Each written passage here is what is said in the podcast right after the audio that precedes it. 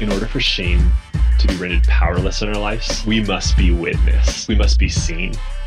Your gifting is going to seem like things that are just very obvious. They're going to seem like, well, everybody can be this welcoming. Everybody can see that moment where I just saw. We're going to feel like anybody could do it. And that's what makes it your gifting. Watch how people avoid the face of somebody in need or asking who makes you uncomfortable. Every one of those faces reveal God. We have to remember our past and recount the things that God has done for us. And then that gives us faith to keep going to where He wants us to be. Guys, welcome back to the Ansons podcast. I'm Blaine. And I'm Sam. And today, I think that we might inadvertently talk about Flight of the Conchords more than usual. Which would be at all? Yeah, I think so. More than zero. Yeah, great. Mission accomplished. What else are we going to talk about more than nothing? Okay. okay. But seriously, Ohio? the reason that Flight of the Conchords may come up is because uh, their song, The Issues, where they kind of riff about the ways that issues affect people. Very funny.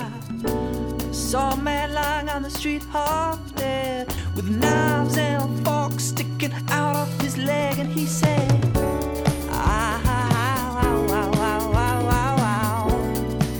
Can somebody get the knife and fork out of my leg, please? Can somebody please remove these calories from my knees? I'm glad you didn't reference it's business time or the humans are dead. I mean, Yeah, there's a lot. The most beautiful girl in the room. there's a lot of weird ways that could go. I want you to tell a story oh, okay. of something that you experienced recently, and you can kind of do it in Yeah, vague terms, sure. but I hate sharing personal information. you and I were riffing on, or we were uh, maybe more than riffing, commiserating on a shared experience of feeling like there is hostility on all sides. Do you remember? Oh, do you remember what I'm talking about? Nope. Next, That's gone away. roll on. I've had this conversation now a lot over the last week or so. And the experience is is this that I don't personally feel like I am enough in any one side of any given thing to fully own a tribal sense of membership. yeah, I mean you're a all of safe- triathlete, so yeah. Well, you're you're divided in thirds between swimming, biking, and running. Oh but shouldn't I be like fully in the triathlon? Yeah, where's your aero bike? Wait, you have a road bike? yeah. What's the matter with you, I've got a road bike, but I've got triathlon bars that I put on it in tri season. sicko? So I'm like not, but that, no, literally that, right? Like there's a safety that comes with being fully in and checking all the boxes. I'll give you a, a hot topic one. Um, not the COVID vaccine, but the vaccination schedule for kids. Susie and I have wrestled with how we want to care for our children in this modern moment. She has a master's of nursing, was pursuing her doctorate before we had to pivot. So she's a fairly intelligent medical mind. And we're not fully in either group. And we see the complexity depending on where in the world you live. So we are giving our kids a slower, staggered vaccination schedule than the medical community would like us to do, which means And how do people respond to that? I mean, which means which means we're failing everybody essentially. all you're do all you've said is that you are doing it more slowly Right. in alignment with research that you have done into Right. into childhood development. So that means that we don't we don't fall into the anti-vaxxer camp, though maybe some of you listening do, and you don't particularly like that um, Moniker. moniker. Thank you. And the pediatrician's office doesn't particularly like us either because we walk in and they're like, "Oh, are you ready to do bup bup bup bup bup today?" And we're like, "Well, no, and we're not going to be doing all of those. We're just going to do this one, and we'll be back for the follow up eventually. Um, you know, within the time that that's needed." Which there's a lot there. But all I want to say before we jump on to the next like category or, or reaction is there is good evidence to get vaccines in some cases, and there's empirical evidence of vaccines doing harm in other cases. And so, how do you navigate that and try and do that perfectly? It's impossible. Welcome to feeling caught in the middle. Can I tell you how my body feels right now? Sure, how's your body feel? I feel like Jason Bourne must feel when the European police car siren is echoing a block away Hmm. and he begins to get that cagey look. I always thought the scene in like the diner early on in the first film is really maybe the most intense like view into his psychological breakdown where he's like why do I know how far I can sprint in the cold right now before my hands start shaking? Why am I keep, keeping track of everybody in here? Why do I know where to find a gun in this? And you're like, oh, this is a very disturbing sense of reality. But yeah, it's that hyper vigilance. It is the oh my gosh. I want to point out to our listeners that you what you have said is tenaciously uh, maybe considered moderate non-extreme w- you're very interested in data Yeah. and and so all of these things but i feel like somewhere in the world The hackles are rising. swords are coming out Yes. and we're going to have to get out of here. Right. Because we're in a very polarized moment. And so anywhere but polarized is no longer safe. So, I mean, let's just throw some more categories at this thing. The, the tri bike, like, that's a great, I hadn't even thought of that. But, like, I have a road bike. So I look like I belong with the road biking community until I put my mount on aero bars. And then they know I'm not really one of them. But I'm not actually on an aero bike. So I don't look like the triathletes biking around town who've spent the money to buy the actual machine they need. Um, how about this? Susie and I like chased into uh, orthodoxy, almost became Catholic, but like didn't for a variety of reasons we can talk about some other time. So that makes us more Catholic inclined than not, but we're not Catholic. And we also are part of like this charismatic home church thing, kind of. But I'm not fully charismatic home churchy. I feel like the odd duck out there. Oh, oh, this is such a good we just example. start throwing these. I want to I want to Yeah. add a dimension to that one because the where do you fit inside Christendom? Right. I know for all of our guys is a pressing issue where I feel the same thing where I go I don't think that all Reformation theology reflects the gospel or is accurate. Hmm. I don't think it's all right. And yet, so you you know, you talk about the Mhm. heterodoxy orthodoxy thing and go, well, so you're about to reconcile with the Eastern Orthodox Church because you like some of the scriptural interpretation, et cetera, et cetera, et cetera, and be like, no, I'm not going to do that. But I also don't feel, I love, we are totally teasing a podcast episode here of how do you operate with integrity and discretion inside Christianity. Don't know. Yeah. I'm learning, That's- trying. I feel like you're getting one of my punchlines on most of these things, which is like, I don't know. I am in process. Give me a minute. Right. But I look around at mainstream American Protestantism and I don't feel the relief of identification. Like, I can't point to a body of believers, a body of Christians that has a name Right. that I can be like, oh, well, if only you were part of the blah, blah, blah Church of America, Yeah. They are the ones that have sound doctrine. And I'm like, Somebody's got the corner on the market of like fully buttoned up orthodoxy. someone has nailed it and go, They're riding first class to heaven. The rest of us are in coach or hanging on the side of the train. wow, you just gave me a first class train car picture. this looks great. But yeah, that's one. What are some others? Obviously, right now, anything relating to the formation and the regulation of public life, AKA policy, I never land anywhere.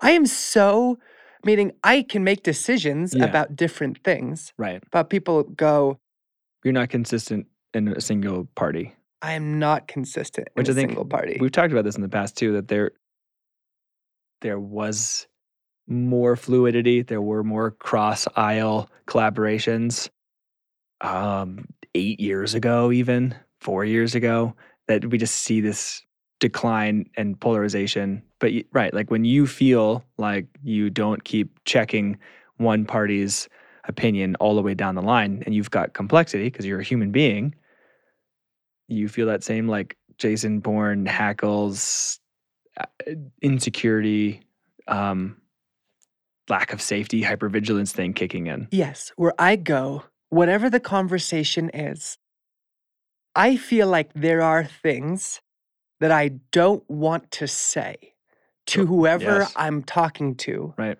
or I will be attacked Yep. intensely, maybe destroyed. Yeah. In one of my classes recently um, before we jumped in the material the professor opened it up. It's a small group taking this um, neuroscience class at the moment. And so to all 10 of us on the call she goes uh, what's everyone's thoughts on the uh, the covid vaccine? Have you gotten it? Have you not gotten it? If you have have you had some symptoms some She After effects. asked that. my eyebrows, I think, touched like the ceiling I know they room. like climbed off your head. I have permanent like Grand Canyon wrinkles now from how high they went. oh my gosh. Well, you, it was dead silent for 30 seconds, which if you've been on a Zoom call, so you've interacted with another human in the last year, you've probably been on a Zoom call. That's a long time in the digital world with 11 other faces looking at you and wondering, is somebody else going to crack first and break the silence? And a few people did jump in. And naturally, they're all over the place. Here's someone who isn't. Here's someone who is and had a crummy experience of the, getting the shots. Here's somebody who had COVID and they're like, please get the shots. It's so much better. And like the full gamut. But I was aware of like that. That was what was one of the places that was triggering the conversation of not feeling like there's a a comfortable place to land these days. And even wrapping back over to the the faith piece, where I, I, what I kept like trying to communicate was I don't actually want to be the sole arbiter of truth. That was one of the big draws to orthodoxy for me and my wife was I'm tired of the idea that some 20 something kid out of seminary is going to get up on stage and drop some truth bomb and finally explain what Psalm 139 is all about and how it really applies for the first time ever. I don't like that experience. I hate it. I'm ready to get up and go. I want to know that there is this solid foundation, bedrock of truth that I can stand on. And I don't have to interpret everything to myself. I don't have to be the one who's like, well, how do I feel that this applies? How do I feel about this that applies? Like the the hubris that I get to define all truth in every arena is crazy. And actually, it might begin with pride, but it ends with terror and it ends with brokenness. It ends with the crumbling of the mind because you can't possibly answer everything. And so that was a big draw for Susie and I towards orthodoxy. But in this moment here, I'm, I'm as I'm wrestling with, I don't comfortably fall in one category on any given sliding scale. And I wish I did because it would be less fear inducing than this experience of I'm not trying to be the sole arbiter of truth. I've just witnessed that we live in a time that is full of contention for the story, full of contention for the truth, full of conflicting data, full of conflicting stories, and it feels murky. And so, I, any given choice of, let's make it the real easy one, the road bike. I bought a $700 road bike on Craigslist because that was a responsible thing to do with our budget at the time. And I love triathlons. So I bought the, I think they were literally like $20 bolt on aero bars so that I could be slightly more efficient in my races. I've used them on a half Ironman for crying out loud. I didn't buy the $4,000 aero bike, which would make me feel more comfortable in the triathlon community. And I didn't not put on the aero bars because I was going to feel stupid with the road biking community. I'm trying to enter my world on purpose and not just hand off to somebody else the definition of truth while also not wanting for everything to be up to me. So, welcome to how far can I sprint before my hands start shaking? And where's the gun? And why do I hear anytime we hear like a European police siren, everybody I know starts thinking of Jason Bourne and just starts like getting a panic look in their eye. By the way, he says five minutes. He can sprint flat out for five minutes before his hands start to shake. Pretty good. In a movie that I'm able to suspend my disbelief over like the entire international, you know, That's amnesia spy program, I'm like, um, I doubt that. That's a long time to run flat out. I mean, come on. I don't know. Maybe you qualified for Boston. Who knows? right. It is the analytical part of my soul wants to trace the development of the environment inside of which we found ourselves. Maybe we'll do that sometime. Or wants to talk about the features of what's at stake with the erosion of testimony in sort of the epistemology area. Why is it so hard to believe people right now? Why am I not surprised that that's where you want to go? But I'm not going there. Where I want to spend our time today is this experience is brutal. And if you are interested in the life of your soul, even more so, if you have had a vision of Jesus that it has changed the way that you are going to interact with the world, this is a freaking exhausting, exhausting, I'm yawning just as you say vigilant moment. We talked before about the way that connection shapes action and identity and all of those things, where we act in terms of the people that we love. And so belonging is not only an important emotional drive, it's an immense psychological safety relief. Mhm. And to go, if I could only identify as a local 3A baseball fan, right? Yes, that's if it. I that's get what it. I was, Totally. I would like flat Miller Lite. But it would it would move from there. Maybe not flat, warm. I would feel, you know, irritated at the way that advertising had penetrated professional baseball. I'd feel mad at the big money, maybe. And I'd, all right, so No, full- you you still get mad about like okay, they've moved out of Georgia and then This over is- to yeah. Colorado and It- have politics and virtue signaling. And yeah, it's all conjecture. you can't here. get out of it. But to go, uh, it would keep going. And it wouldn't be like I would feel the same way that other baseball fans felt about baseball. I would then get to experience the relief if the identification were very strong and the love were very deep. That, like, I would over time also feel similar in terms of maybe local politics and city council positions and so on and so forth. Mm. And Do you know what I want to do? what do you want to do? I do? want to fully embrace my redneck.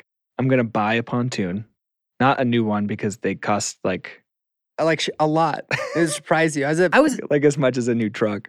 You know what's been funny? I was on the Bass Pro Shop website this morning. I think I can tell you the price of a boat. Oh, I was at uh yeah, we actually went in their local store because we couldn't get into Shields in town here. So we like walk on their luxury model. I think it was like forty five thousand dollars. The one they have on the floor. But anyway, I'm gonna I'm gonna buy an old one, not a new one.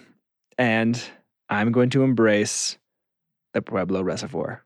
And that's that's my world. I just I just float on the reservoir in my pontoon boat, owning my inner redneck, totally dissociated. Right. And and maintaining, I think maybe like I'm, I'm trying to think of some of the kind of low stakes, intense positions that you would get to hold if you just embraced your. I don't want to. I don't want to. No, I don't even want to hold low stakes ones. Nothing Okay. feels low stakes. This whole conversation was leading into like some questions of self assessment. To go.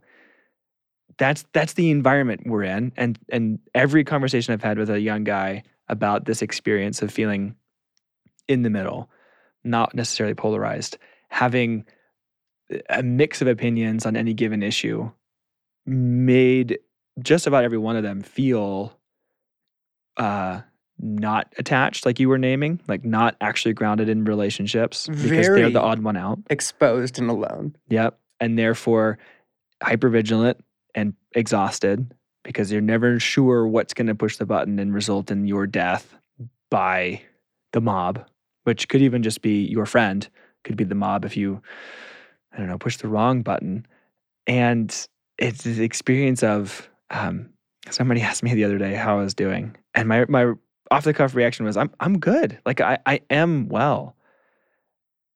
And I also had to like pause and think about my last 48 hours and going, oh, we've had a lot of rain.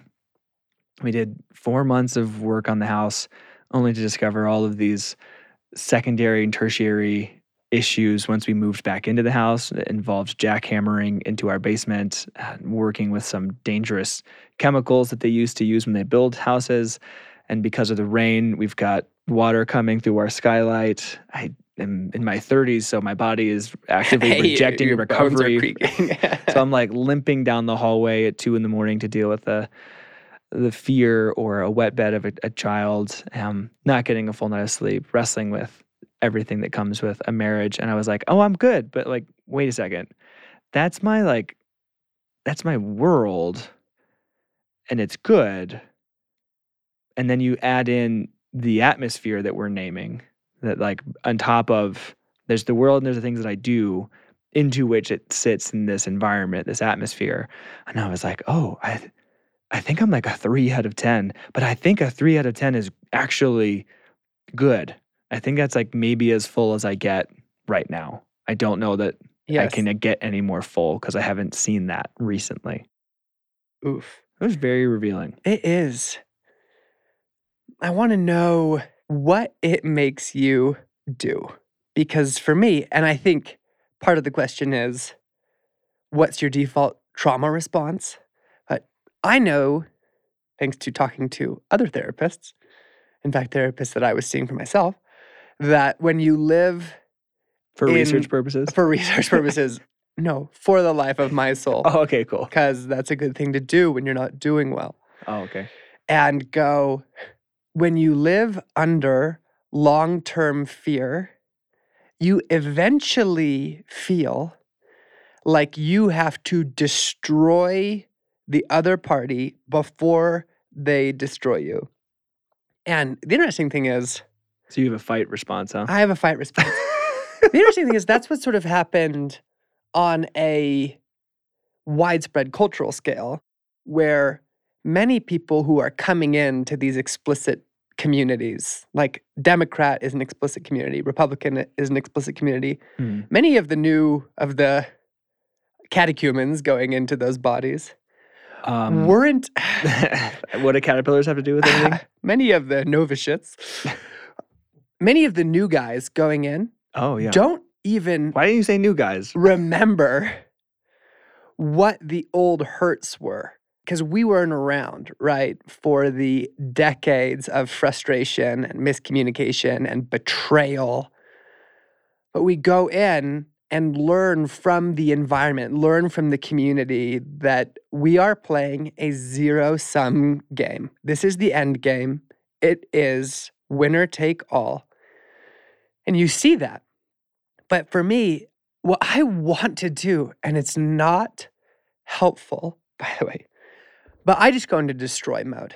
And my destroy mode is I'm going to know more about everything so that when someone talks to me from either side about the pending reintroduction of wolves, Yeah. where I disagree with some uh, dimension, some subpoint of their position, I'm just going to kill them. And if someone, you know, brings up a public policy thing, what I will do, motivated by fear, motivated by self defense, is go, well, I have read more books, I have read more academic journals. Mhm. I will kill you. And Your armor will be so tight that you'll find the chink in theirs and that'll be the way you survive. And I am noticing, all right, this is having a long term effect on my ability to love. I would imagine a short term effect. Oh my gosh. You know, Dallas Willard says that a great test of, of the formation of Jesus in people is whether or not they spontaneously respond to their enemies in love, whether or not their unconscious response to the guy who cuts you off on the highway, even if you feel some appropriate anger, Mhm. you still feel care and compassion, not like that person is no longer human. I'm going to picture in detail the rocket hitting their car and them just being destroyed. And there we go. You should not have crossed me. Mm. What do you do? Yeah, I think some of the warning signs for me in just recognizing that existing in a moment like this one is draining if we don't have a healthy way of being in the day to day. So, by way of example, I am teaching my three year old son to ride a bike. And we've cautioned them about riding in the street because we're right next to a four way stop sign in our house and cars can kind of come ripping into that. So, we're like, you're, you're three. The boundaries on your three year old world end at the sidewalk. That is as far as you may go. But the sidewalk in our neighborhood is probably much like yours, beat to ever living crap. And it's all over the place. It, there's giant gaps and it's going up and it's down. And so it's not very conducive to learning how to ride a bike on it. So I'm trying to coax my three year old out onto the street with me and his bike so we can practice on a more even surface.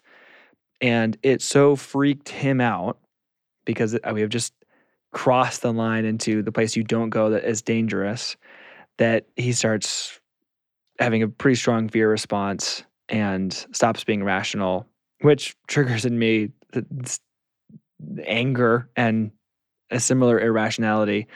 And I went from I'm well, everything's fine. It's a beautiful day in spring. I'm gonna teach my I'm gonna like practice how to ride a bike with my three year old.